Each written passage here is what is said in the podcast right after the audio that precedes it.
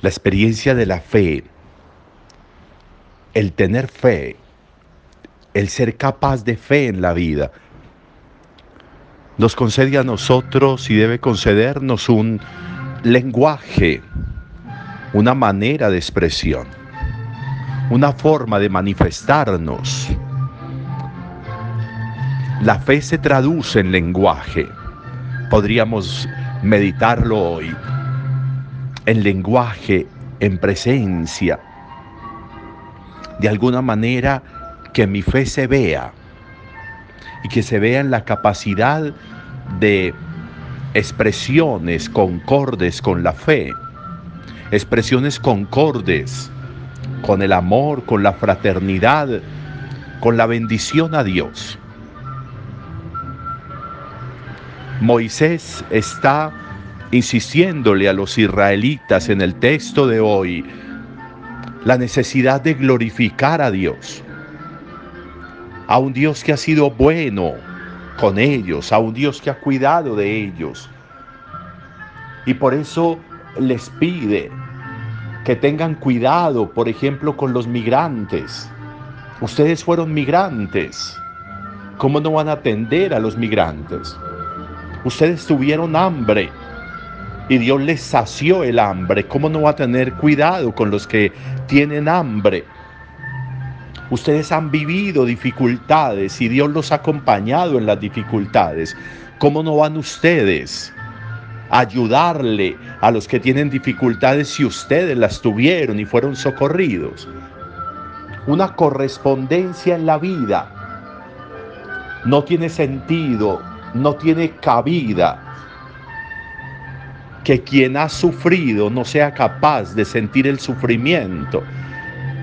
Que quien ha tenido hambre no sea capaz de experimentar el hambre que tiene el otro, que quien ha tenido angustias en el corazón y ha sido consolado no sea capaz de consolar a quien tiene angustias, quien sabe de hambre, quien sabe de angustias, quien sabe de dolor, quien sabe de ser amado, tendría que tener un lenguaje que se corresponda con eso.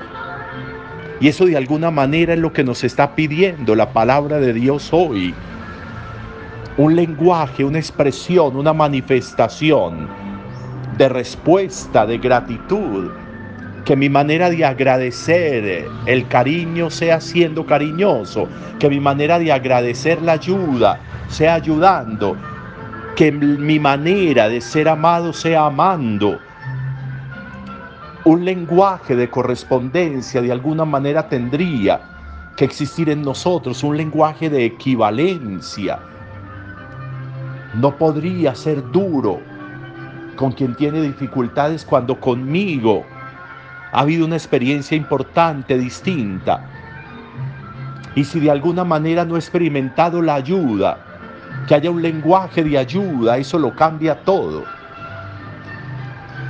San Maximiliano María Colbe, el santo de hoy, este hombre polaco, religioso franciscano, que tuvo un lenguaje de fe, una correspondencia importante. Si Jesús dio la vida por mí, en términos de San Maximiliano, ¿cómo no voy a dar yo la vida por alguien, por otro? Y por eso a ese padre de familia, que tiene hijos pequeños. San Maximiliano se pone en su lugar y dice cómo esos niños van a quedar huérfanos. Y por eso da la vida por ese hombre y por eso se entrega por ese hombre. Y dice que lo fusilen a él, que muera él, pero que pueda vivir este otro hombre. Y así sucede. ¿Cómo no exaltar una figura como esa? ¿Cómo no exaltar a San Maximiliano María Colbe con esa capacidad enorme de un lenguaje correspondiente en la vida, de un lenguaje de fe, de un lenguaje de respuesta? Si dio la vida por mí, ¿cómo no la voy a dar yo?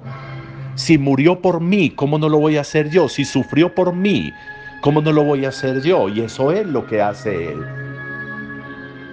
Sería muy interesante que nosotros hoy lográramos incorporar esta reflexión a nuestro día. San Maximiliano lo dio todo por este hombre, como Jesús lo dio todo por nosotros. ¿Yo qué sería capaz de dar? ¿Yo qué estaría dispuesto a dar? ¿Yo en qué estaría dispuesto a ceder? Hoy podría ser un buen día para eso, para una reflexión en torno a esto. A veces cuando somos tan cerreros, tan caprichosos, tan que no damos el brazo a torcer aún sabiendo que tendríamos que hacerlo y no lo hacemos. ¿Dónde me falta mí ceder en esto? ¿Qué perdón me falta a mí por entregar? ¿Qué consuelo me falta a mí por dar? ¿En qué estaría yo dispuesto a ceder en favor de alguien como Dios ha cedido por mí? Como la vida en tantos momentos ha cedido por mí. ¿Qué estoy yo hoy dispuesto? ¿Cómo quiero que la noche me encuentre con una satisfacción importante en el alma? Porque fui capaz de disponerme a ceder en lo que debería ceder, así como San Maximiliano cedió su vida en favor del otro, así como Jesús cedió su vida en favor de nosotros. Una reflexión valiosa también para hoy a la sombra de este santo y a la sombra de lo que Moisés le está diciendo a los israelitas en el libro del Deuteronomio. Un buen día para todos.